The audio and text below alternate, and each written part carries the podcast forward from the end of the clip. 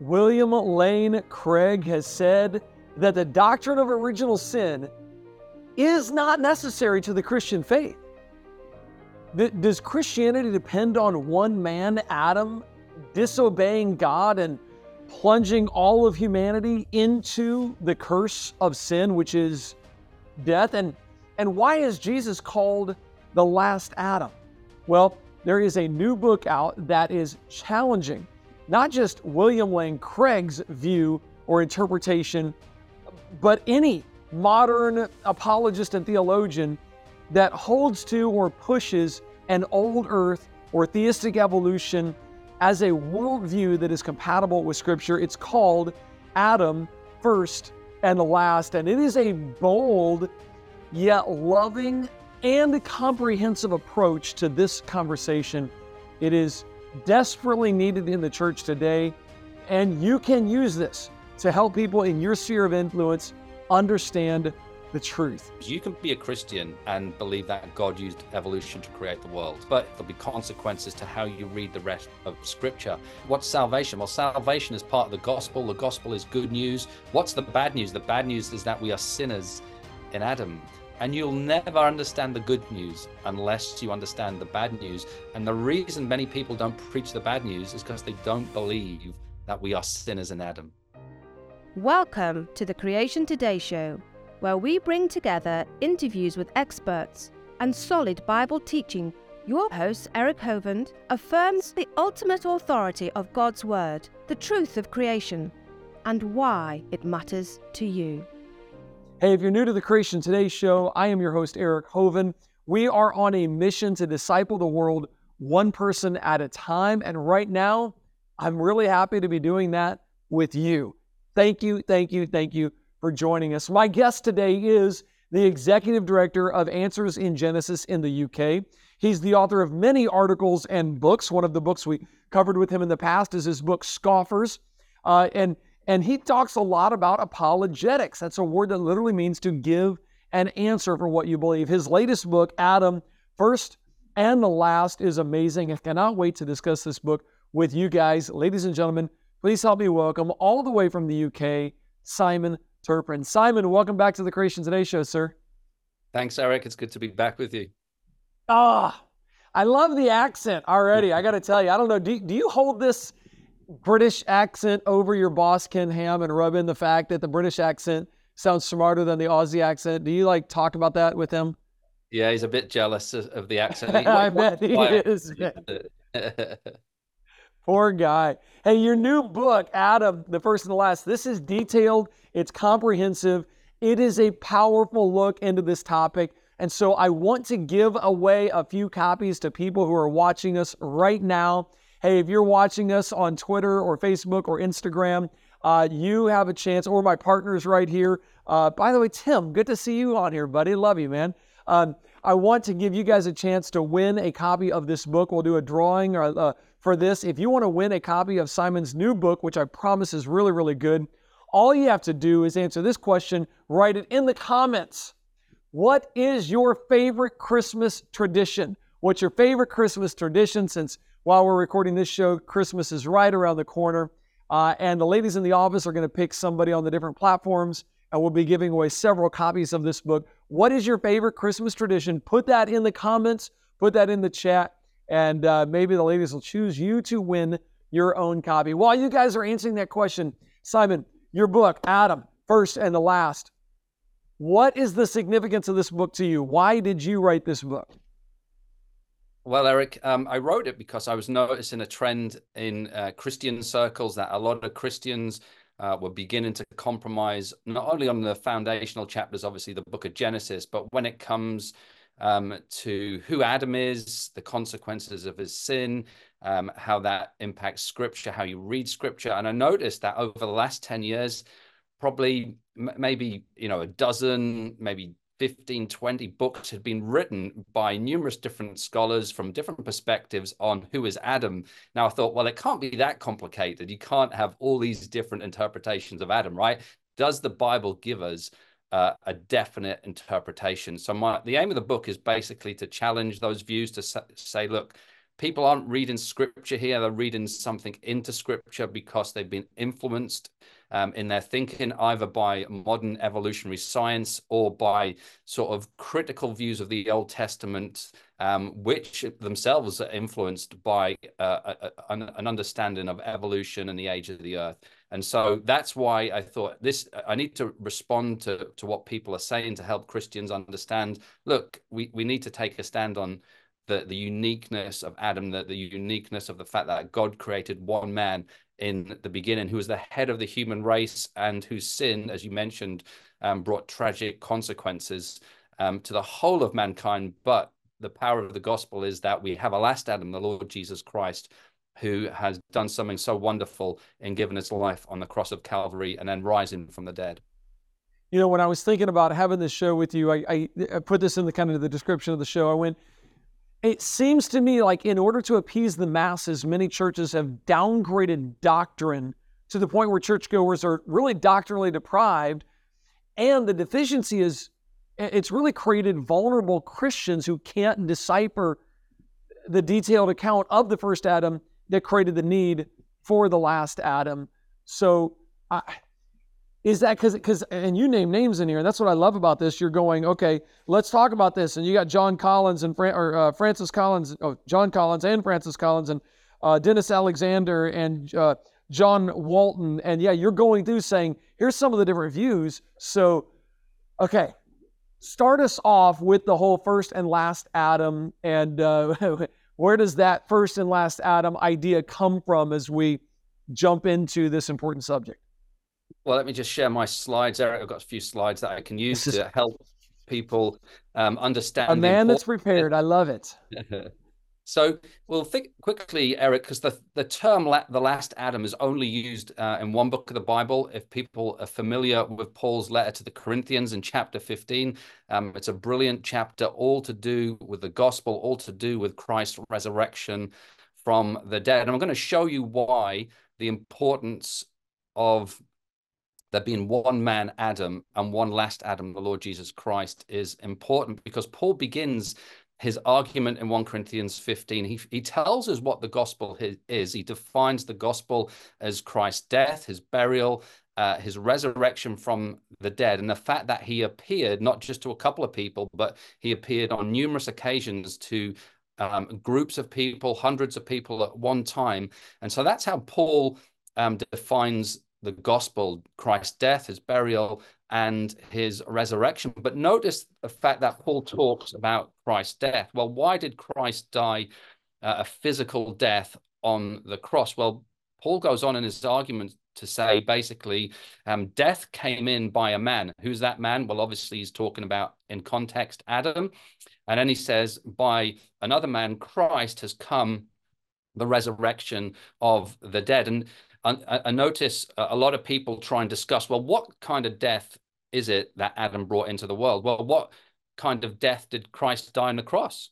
Well, it was a physical death on the cross, and he rose from the dead physically. So, what type of death is Paul talking about here that Adam brought into the world? Well, obviously, it's physical death. In fact, the Bible doesn't really separate physical and spiritual death out from each other.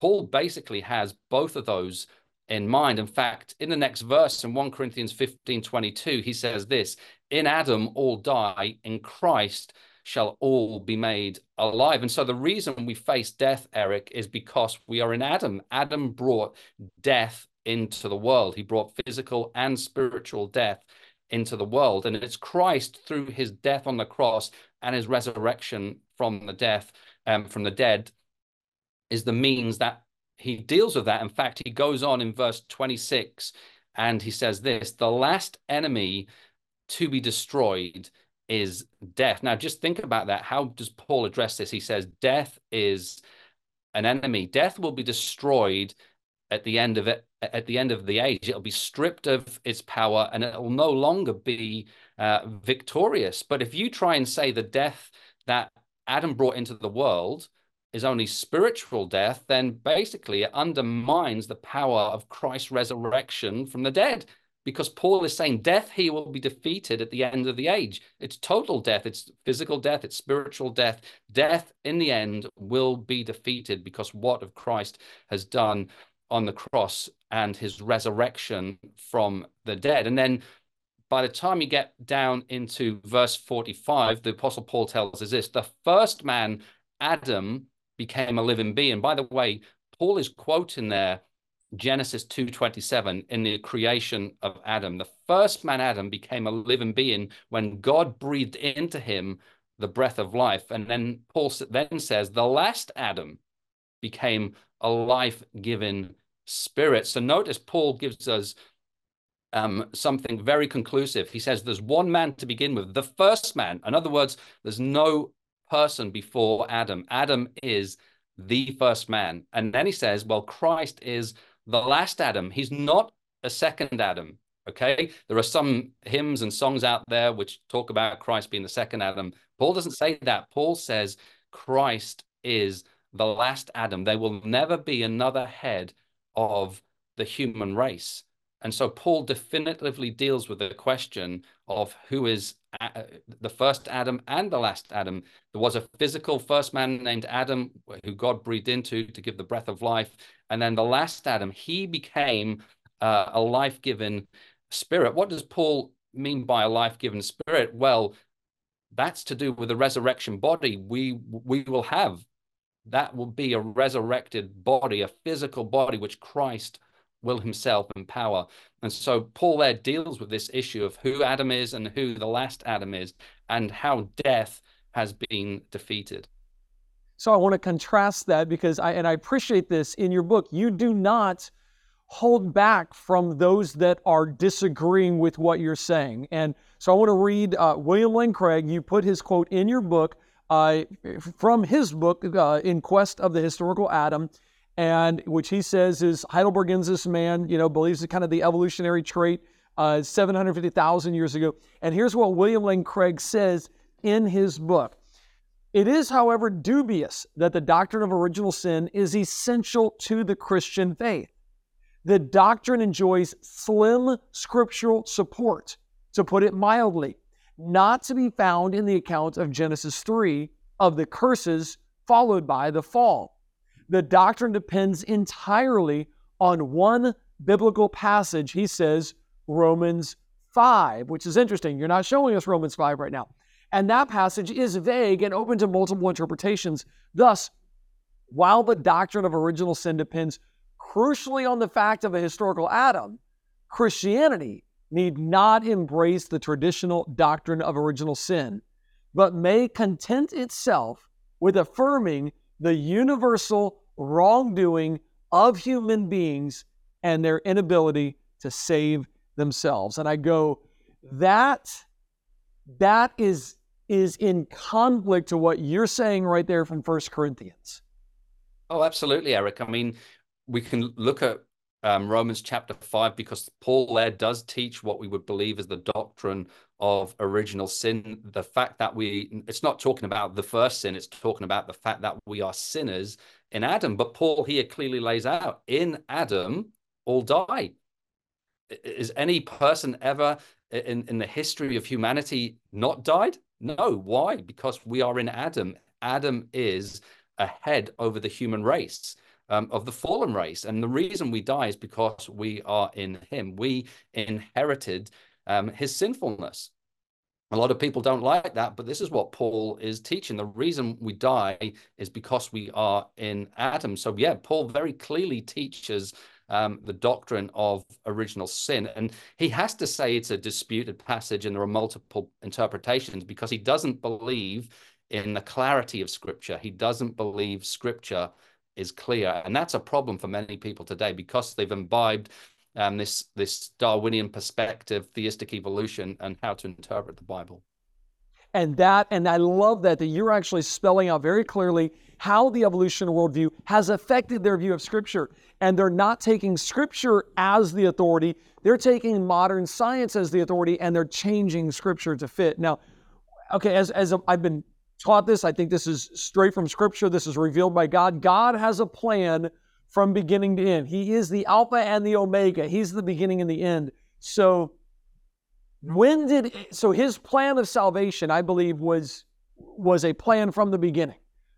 When though do we first see the promise of this Savior to come, the last Adam, Jesus, that is needed because the first Adam messed up? Yeah, that's again, many people would, I think William Lane Craig would deny this, that there is a plan of salvation in the Bible. And obviously, we don't have to go far. Um, it's at the beginning in the book of Genesis. And um, actually, Genesis is one book that is part of another book. In fact, you can see there on the screen the book of Moses. Moses uh, is the author of what we would say is the Torah, the first five books of the Bible Genesis, Exodus, Leviticus, Numbers, Deuteronomy. So, although they are five separate books in and of themselves, they are part of one book, the book of Moses. And I'm going to show you how. Um, not only in Genesis 3:15 do we have this famous promise um, of a savior to come, but that promise is planted in seed form in this verse, but is brought to life throughout the rest of the Torah. Because here we have um, um, God saying um, that He will put enmity between you and the woman, and between your offspring and her offspring, and He shall bruise your head, and you shall bruise his heel. He's obviously talking to Satan, the serpent, but it's the promise of there's going to be a deliverer.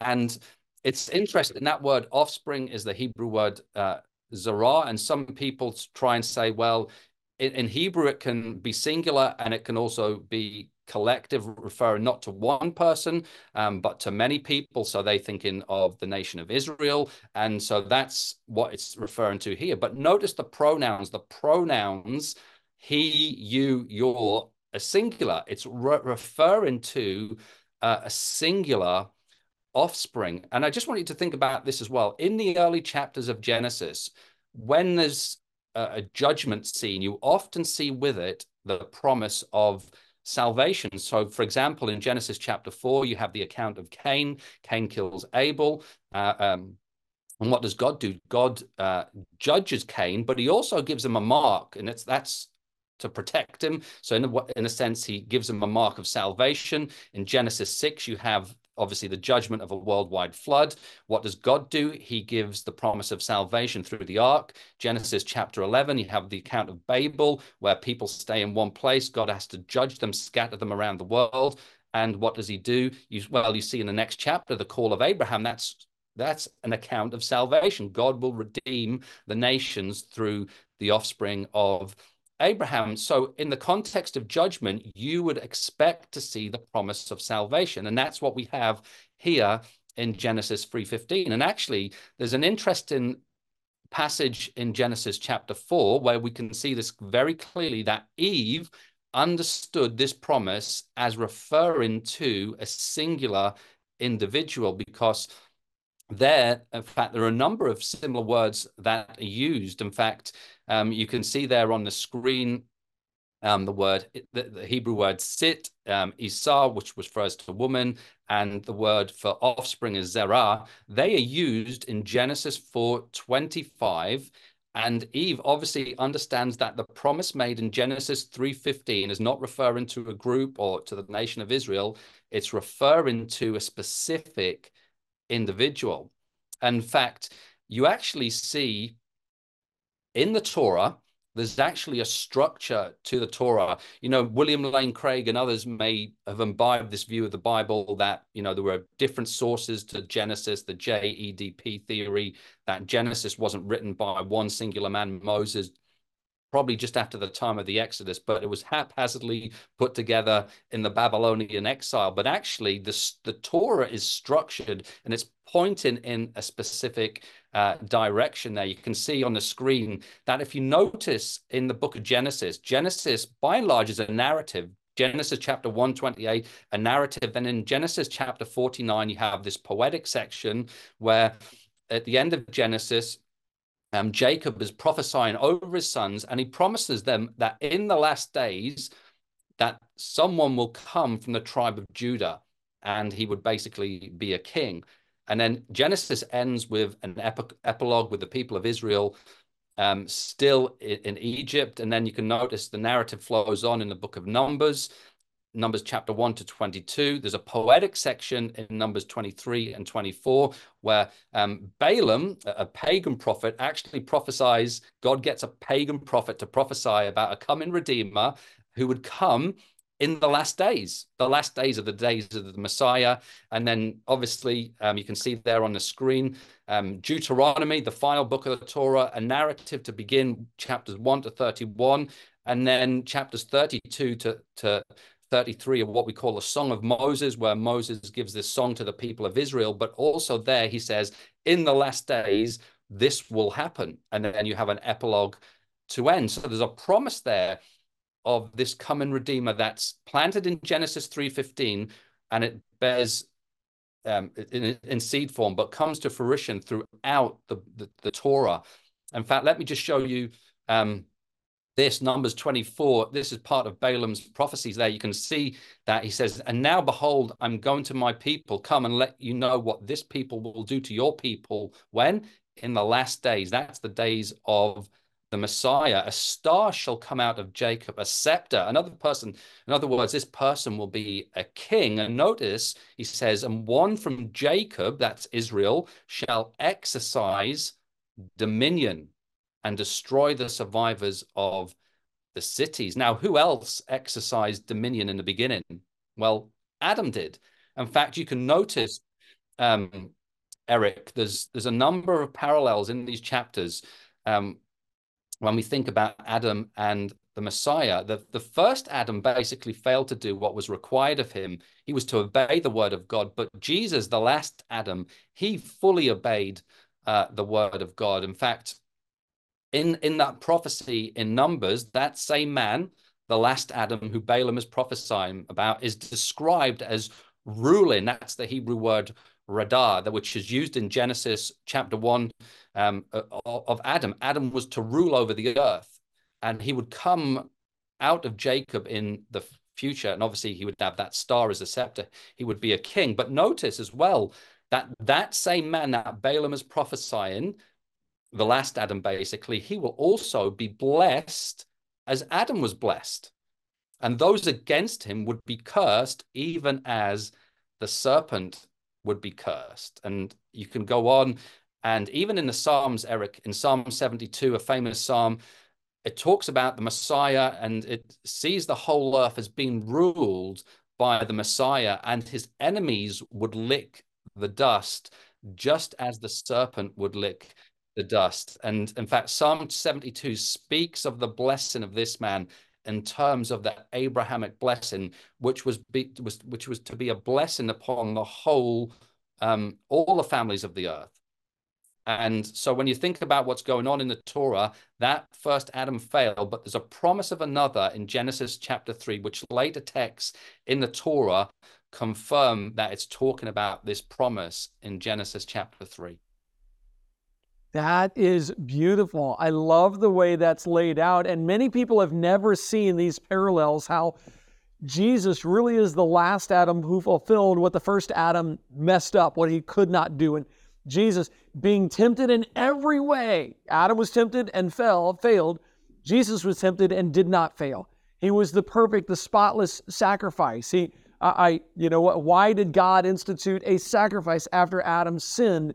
And and and killed an animal and covered them with clothes. I mean, so many things. And we start seeing Old Testament to Jesus. It's like, oh, this is all showing us what is to come, the, the, the last Adam that is that is to come. Hey, the, the phrase um, in Adam, you know, in Adam all died. What does Adam's sin mean for the rest of us? Because that's part of the argument that, you know, we're not we're not really uh, under this curse of sin. Uh, oh, that that's what I'm wondering about right there. Yes, many yeah. die through one man's trespass. Yes, that's okay. Yeah, absolutely.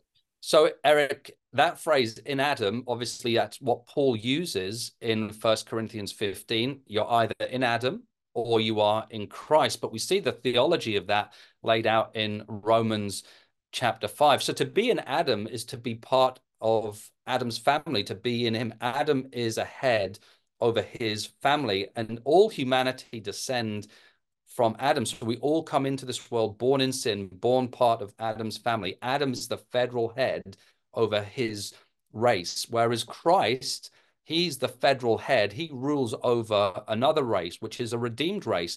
And as Paul lays out there in Romans chapter 5, just look at all the things Paul says about what Adam did to the race, that many died through that one man's trespass.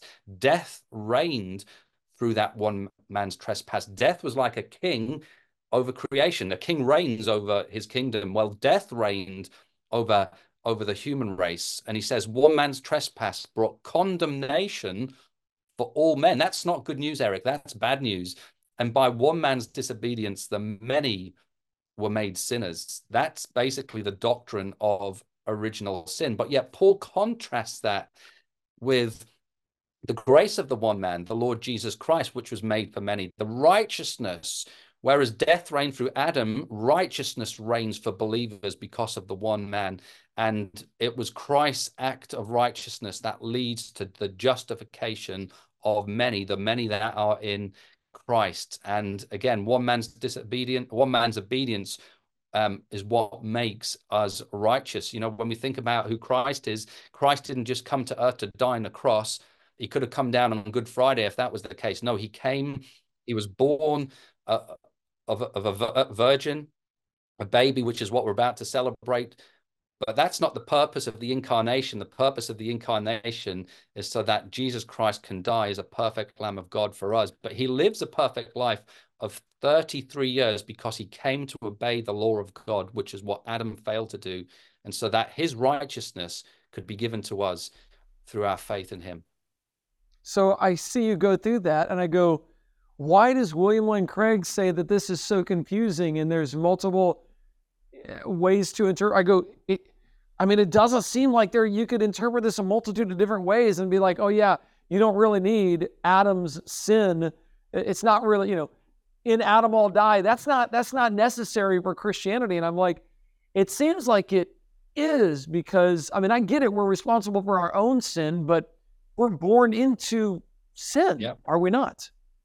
Yeah, we are responsible for our own sin, but the reason we are sinners is because we're in Adam we, we don't come into the world untainted by sin and then somewhere along the way we stumble and that makes us sinners. No we were born in sin. As as david said in psalm 51 we are born in sin because of our relation to adam. And we are responsible as sinners but it's christ who redeems us um, from our sin and it's in him which we by which we can become righteous. But again, Eric, the reason um, William Lane Craig can struggle with these things, and, and many people do, is because they've given way to the authority of Scripture, because now they've placed an authority above Scripture, which is the word of man, because. William Lane Craig is influenced by deep time, evolution, millions of years, and that eventually that that that's how he reads Scripture.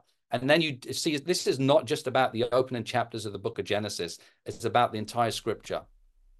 Yeah, because now you have to ask the question was Adam really a historical figure? And that's why his book was all about that. Like, well, okay, was it? Well, and he's, he, it's trying to combine these two makes an incredible mess. So let me ask you was Adam historical or was he a fictional character? Absolutely, he's historical. Just think about this um, timeline there you can see on the screen, Eric, when Adam is there, the head of the human race, and um, that's not just in the New Testament, by the way. At, Christmas time, we'll often read from Luke's Gospel, um, from Luke chapter 1, Luke chapter 2. Well, just flip over to the next chapter, Luke chapter 3, where Luke will trace the descent of Christ all the way back to Adam. And then he says, the Son of God. And so the history of humanity is traced back in Luke's Gospel to Adam. But just think about it. Look at all those different people. If, if Adam is not real, what do you do with Noah? What do you do with Shem? What do you do with Abraham? Because many people will say, well, Adam's not Adam's not a, a real person. And, and, in Genesis chapter 1 to 11, um, those aren't real people. But in, in Genesis 12, we can start with real history um, with Abraham. Let's start history there. Well, there's a problem in doing that, Eric, because Abraham doesn't appear in Genesis chapter 12. Which chapter does he appear in? He appears in Genesis chapter 11. That's where he first appears in. He's in Genesis chapter 1 to 11. He's in Genesis chapter 11, basically. And so Abraham is a historical character.